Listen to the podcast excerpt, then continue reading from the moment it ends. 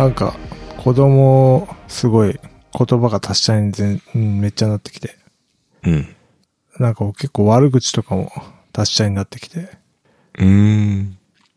なんか、すごい生意気なこと言いません？子供って。どんな、どんな？で、この前なんかちょっと、なんかおもちゃ片付けなさいっつってうん。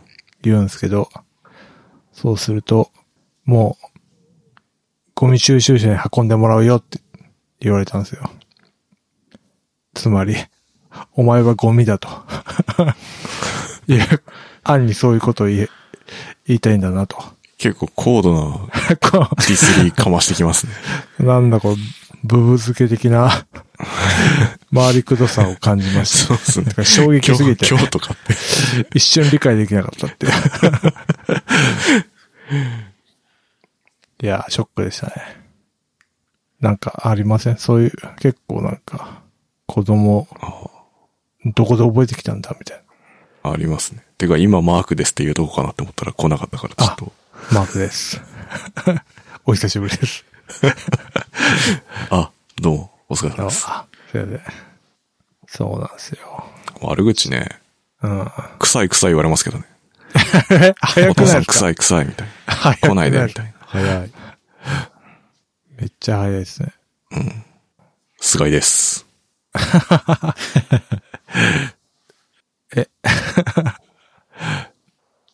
今日はこの二人でって。違う、違いますよね。いやいや駿河さんいるから。いや、特にネタがない。そうですよね。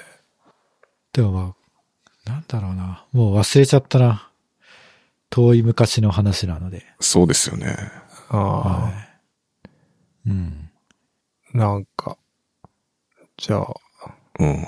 早速いきますか。1個目の。うちのうん。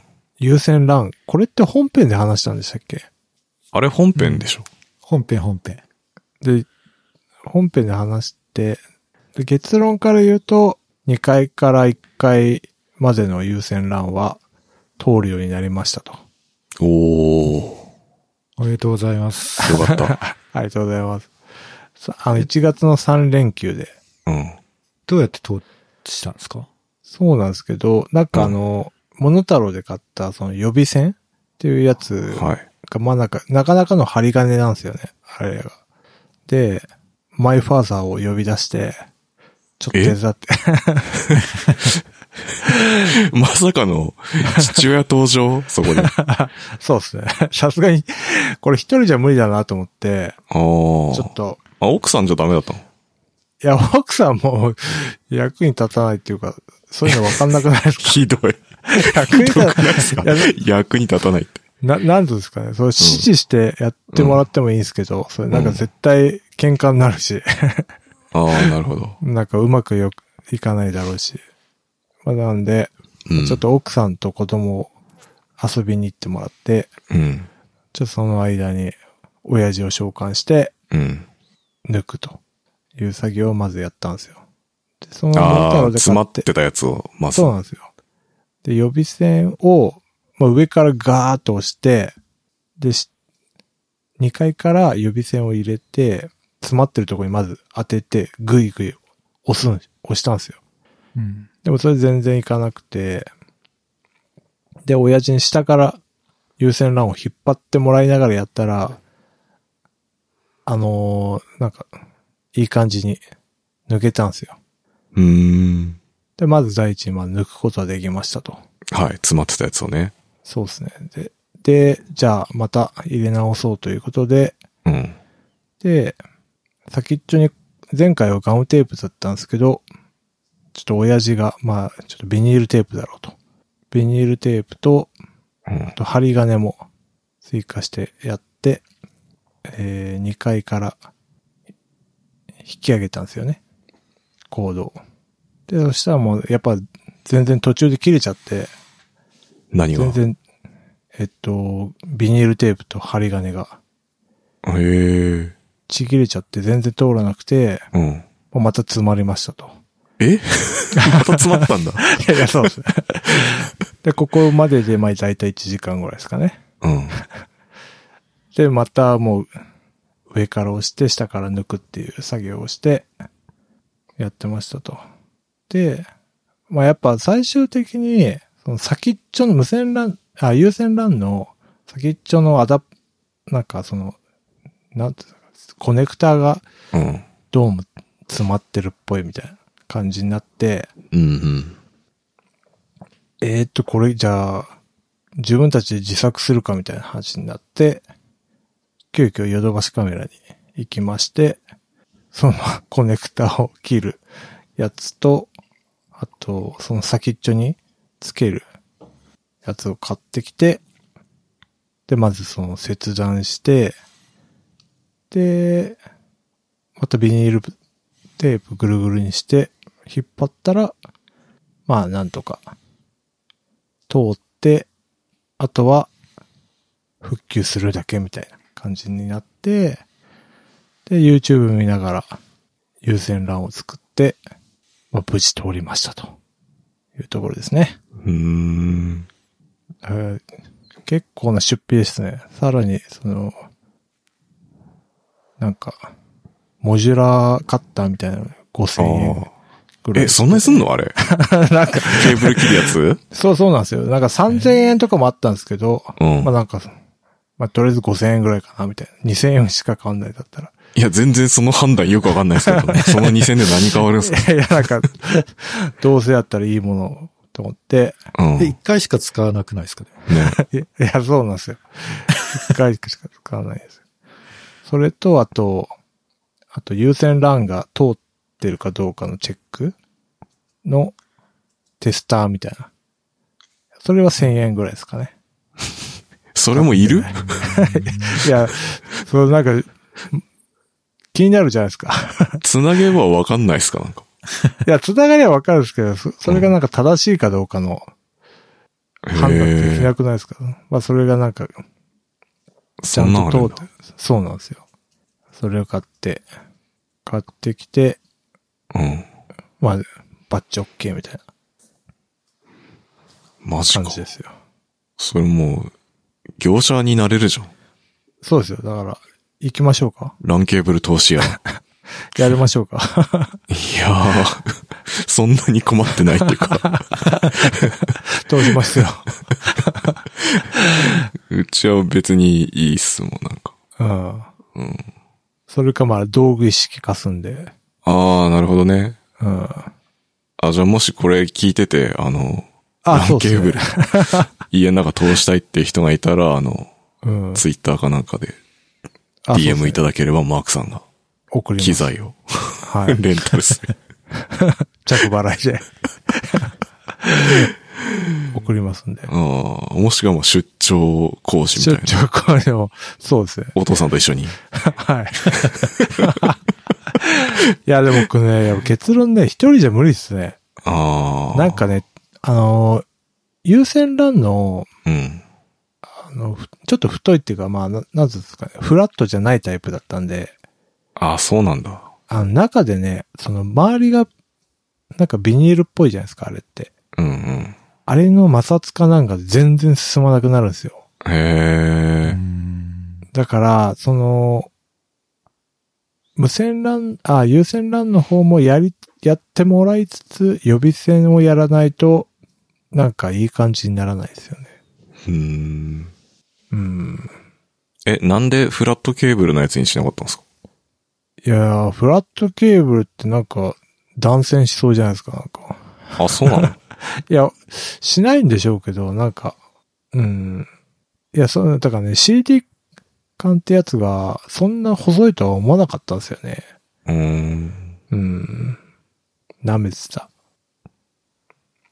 でも先っちょ切ってもう一回作るんだったら、フラットじゃない方がやりやすいと思ああ、なるほどね。うよ。うん。これでね、やっぱ優先欄の作り方っていうか、先っちょの作り方は、なんとなく覚えたんで、おお。カテゴリー6に限る。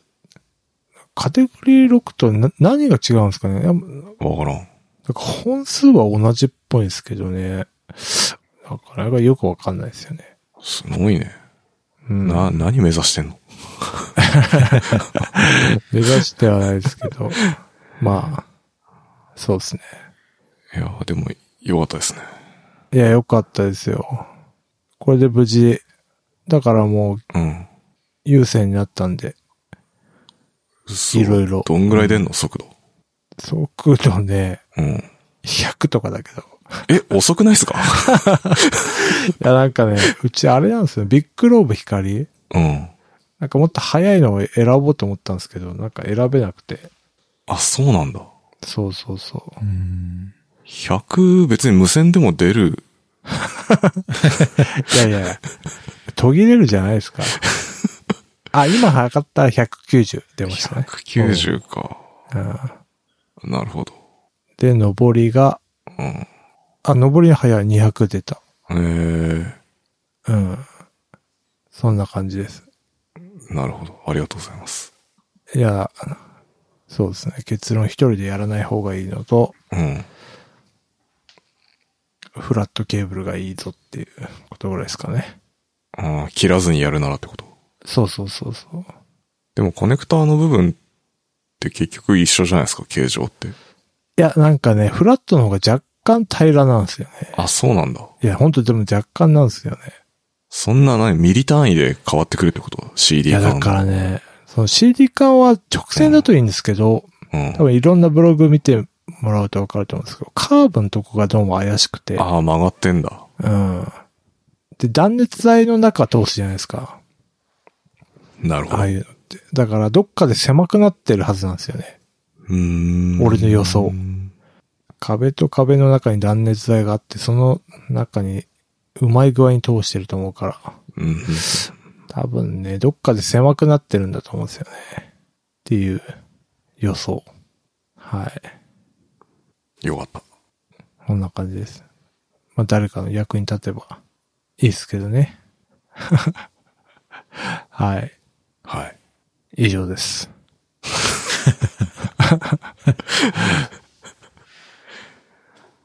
おううん。ま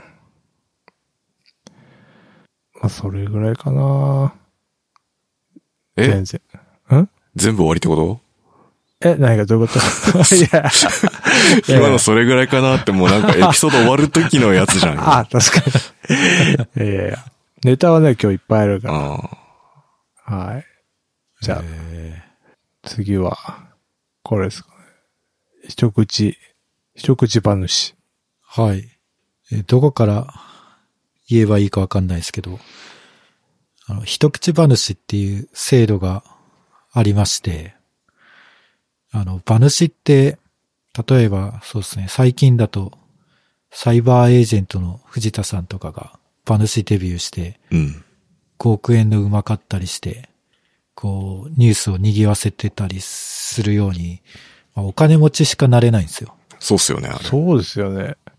うん、北島三郎とか。ね。そうそう。なんかもうサラリーマンレベルじゃダメで、なんか結構な事業とかで成功したりとか、やっぱ芸能人でも相当トップレベルじゃないとなれないうん。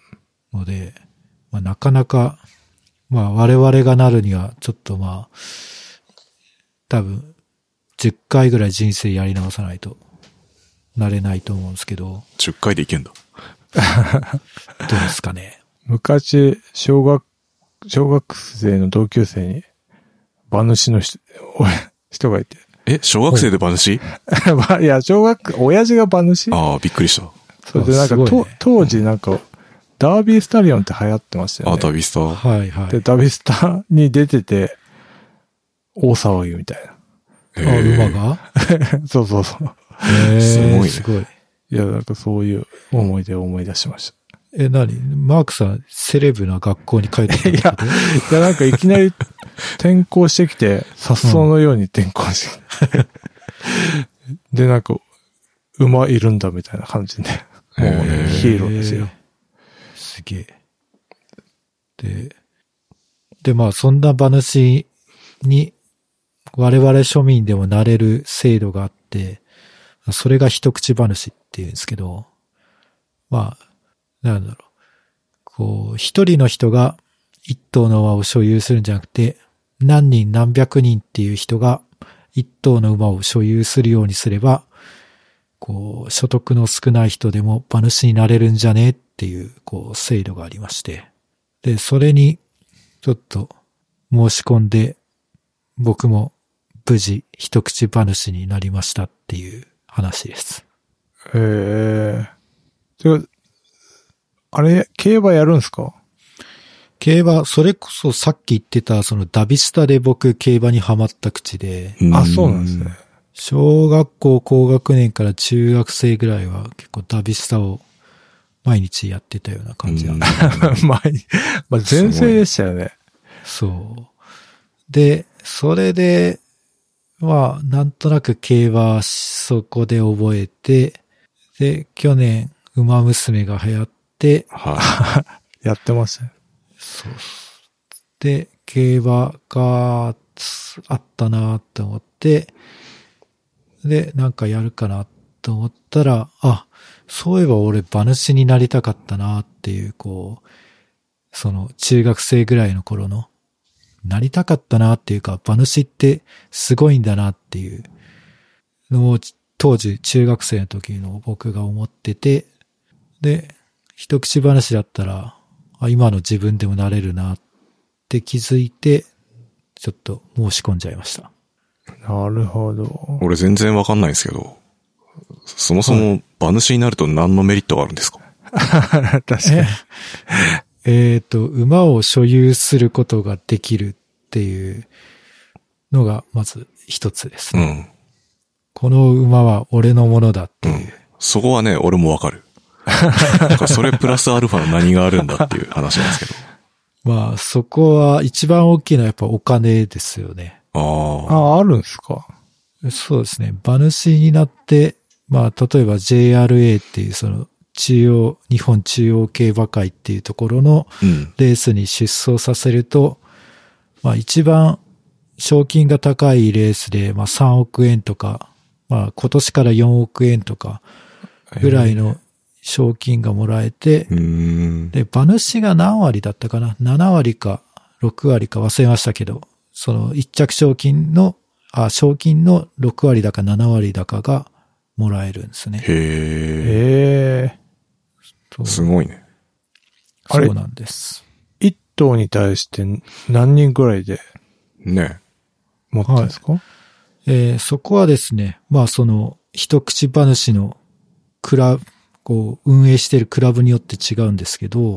え僕のところは2000口ですね。だから、一人何口かまで応募できるので、はいはいはいですが、まあ最大2000人って感じです。へえ。それで山分けするってこと？そうそうそうそう。なるほどね。で、たくさん買ったら、たくさんそれだけリターンが得られるっていうことで、一応その一口話っていうのは、日本の法律では、金融商品と同じ枠組みに入れられているそうです。まあそうだよね。株みたいな感じですか、ね、株っていうかまあどっちかそうそうそうまあ、かまあリートとかなんか不動産のあれに近いような雰囲気だけどね。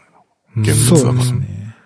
まあ一定期間、何年間の間に、まあ、こういう感じで走らせて、まあ一定のリターンを得て、儲かったらみんなで山分けしましょうみたいな感じなので、そういう枠組みらしいです。なるほどね。なんかでも、あんま儲かんなそうそうですイメージなんですけど的に、話っていうのは ロマンを追いかけるねっていうのが、そうだよね。はい。メインなので、儲かる目的でやろうとしたら、まあ、絶対儲からないです。ね儲けようと思ったら馬券買った方がいいもんな、多分。まあ、そうだね。い今 AI とかで予想してる人もいるし。うんなるほどそっちの方がいいとえ、いくらぐらいで一口買えるんですか、それ？なんかピンキリでう、ん。例えば、僕2頭馬主になったんですけど、二頭1頭もは、すごい。ちょっと、奮発してんね。そうですね。1頭は3万どれだけだったかな。あの、馬の。で、もう1頭は1万何千円かとか。へえ。全然値段違いますね。そう。やっぱりね、血統がいいとか、ああ。なんか、そう。なるほどね。それで変わるんだ。あと、競りとかでこうね、こう、張り合ったりして、どんどん値が釣り上がったりするパターンもあるんで、うん。そうなるとちょっと高くなっちゃうっていう、あれですね。なるほど。馬って生き物じゃないですか。ね。はい。これし死んじゃったらお亡くなりになったらどうなんですか？えっとね、その時はなんか保証があったような気もするんですけど、あ詳しくは見てないですね。あるんだいや。いや、でも本当まず、レースに出走できないで、こう去っていく馬もたくさんうん。何割かはいるんで、そうですよね。あそういうこと。まずはレースに出るところから、を、レースに出てくれたらもう拍手って感じです。へえ。なんか、あれっすね。アイドルをしてるみたいな ああ、そうですね近いっすよ。。そうですね。僕は押したことないんでわかんないですけど、多分それに近いだと思います。ね。うんなんかトレーニングメニューに口出したりできるんですか、いや、それはね、なんかね、一口話の身分じゃね、ちょっと、ただのクレーマー扱いになっちゃう。お前な、何、誰？みたいな感じで、走られると思います。えー、なんか、うん。馬に乗れるとか、なんかす写真撮れるとか、チェキえっ撮れる。とね、なんかね、名前、うん。名前を付けれるんですね。ああで、まあ抽選で、抽選でか投票か。投票でその自分が候補ので出した名前が、名前を付けられると、その、競馬場で勝った時の記念写真を撮れる権利が得られるみたいなのは確かあった気がします。あ。へえ。え、じゃあその人、他はちょっと撮れないですね。うん、なんかね、多分、ちょこちょこはああると思うんだけど、ちょっとあんまり詳しく見てないんですけど、うん。その辺はなんかね、クラブによって違いますね。はいはいはい。あ。え、てか、一口話のその、クラブってそんなたくさんあるんですか？そうですね。多分30個ぐらいは、あの、へえ一口、一口話 db.com っていうのがあるんで、それをえ、そんな、そんなのがあるんですか？データベースですか？はい。すげえな。なんですね。だとこれ、本当だ。この、馬 DB.com DB。そうですね。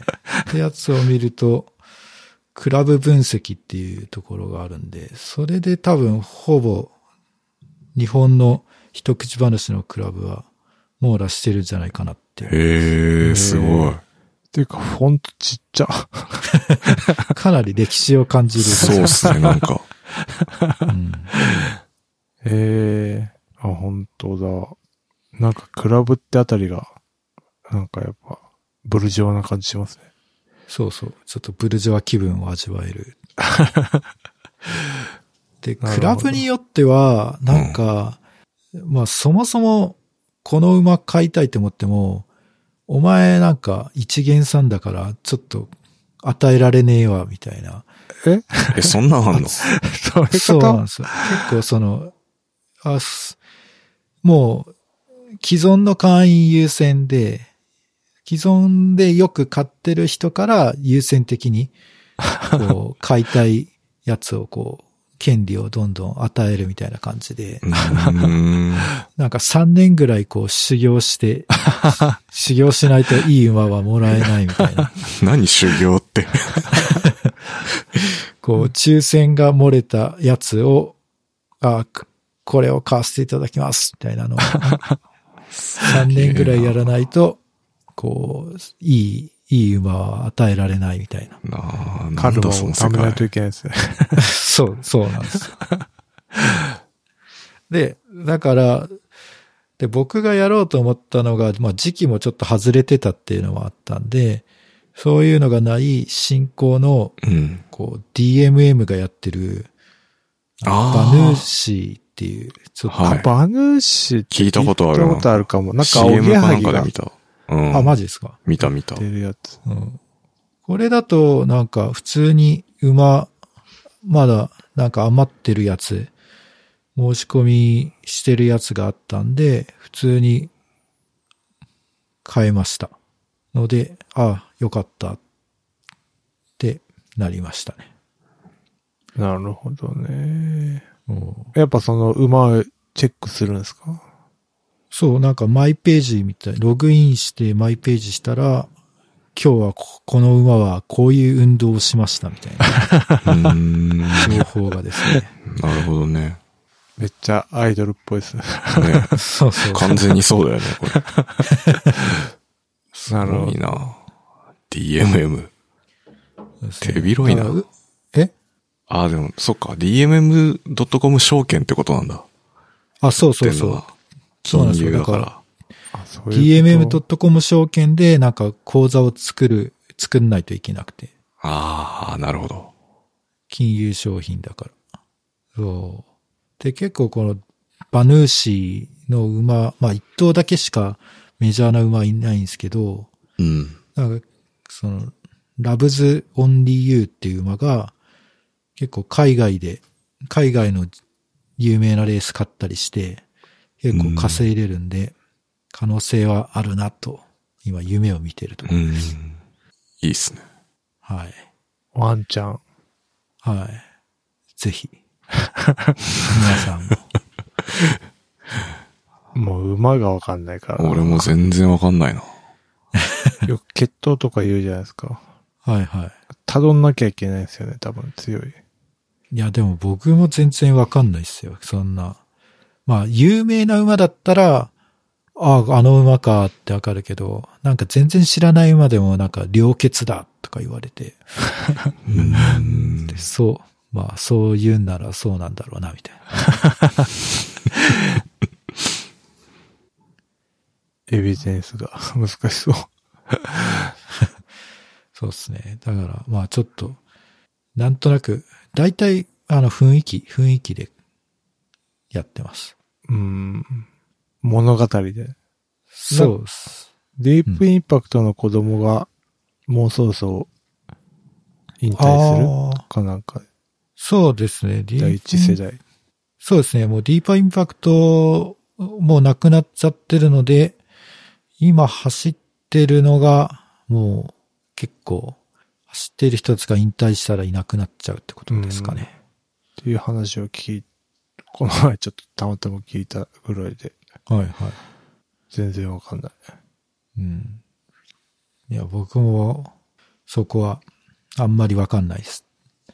でも大体、日本の馬は、もうサンデーサイレンスっていうその、ディープインパクトのお父さんはいはい。の血が入ってるんで、あ、そうなんですね。もうほ、ほぼ、入ってない馬はいないぐらいだと思います。すごいな。本当に。そんな世界なんですね。そうなんですよ。勝者、総取りの世界っすね。うーん。じゃあ、ますます、いろいろ大変ですね。株価も見て、馬も見て。まあ、馬はね、うん。まあ、2頭だからね、どうだろうね。走ってくれるかわかんないけど。まあ、趣味、趣味ですよね。そうですね。もう、だいぶ親児童が、うん。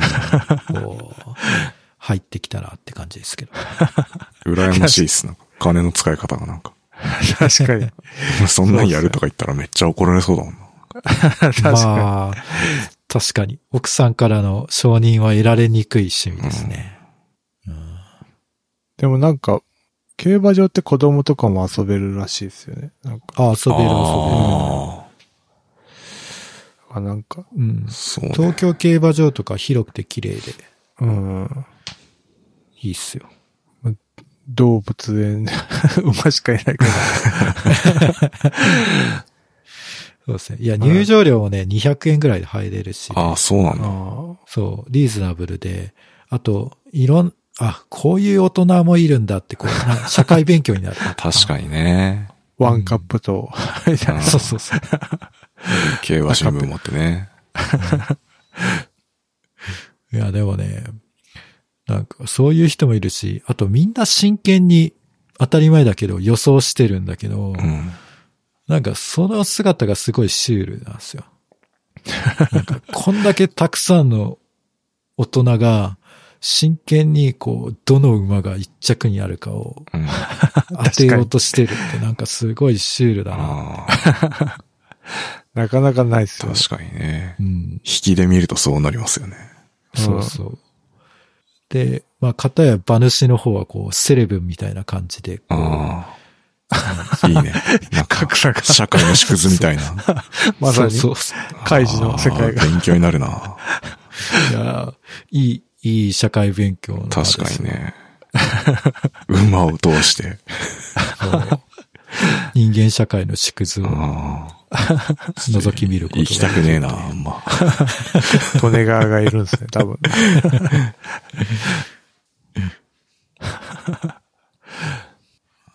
なるほど。その一歩に踏み出したんですね。そうですね。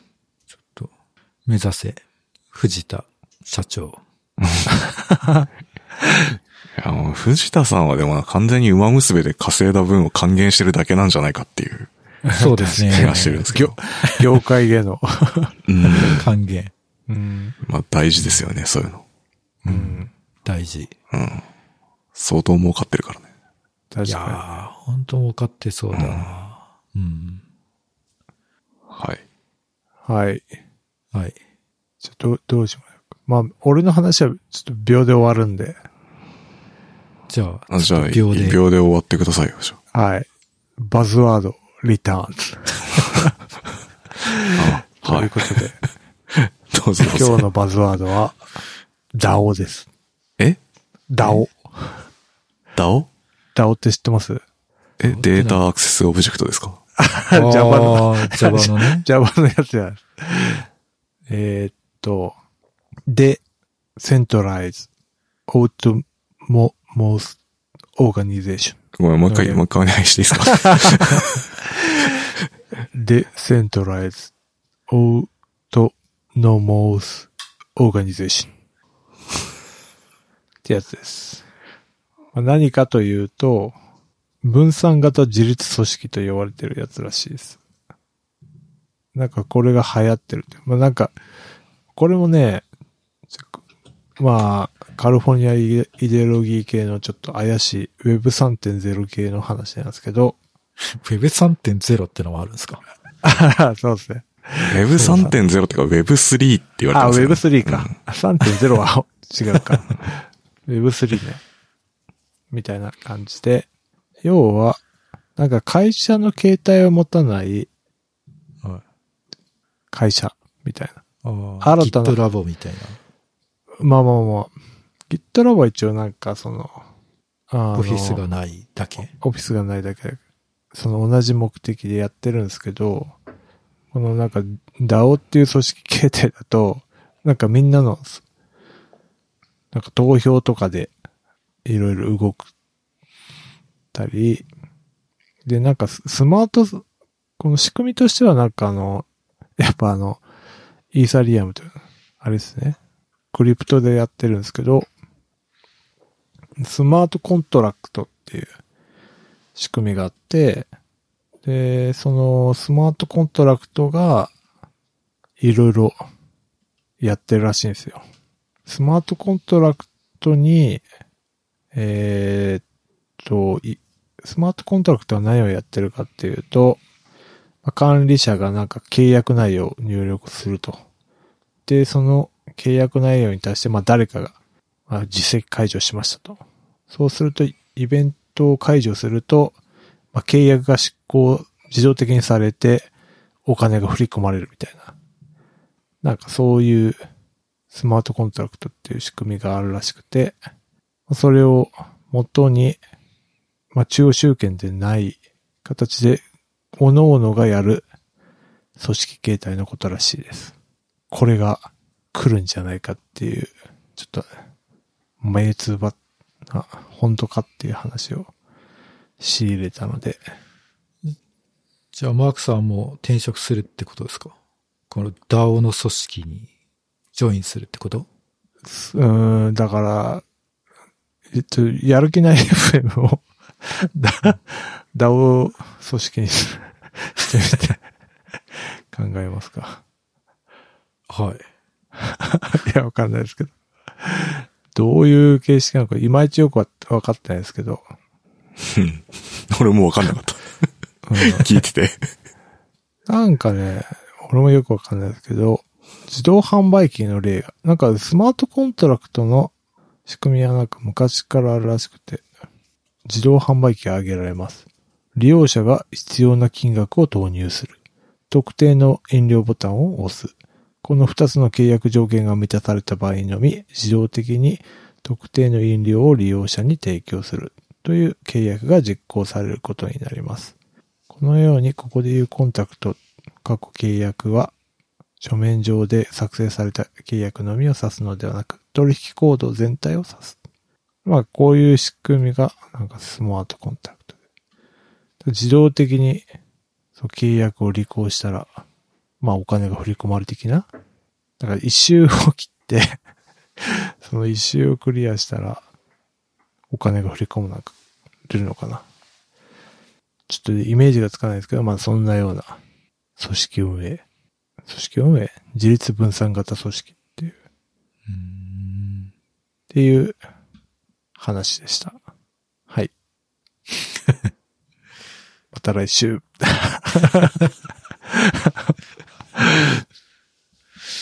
あれ、ひ、広、広げる気はないですか？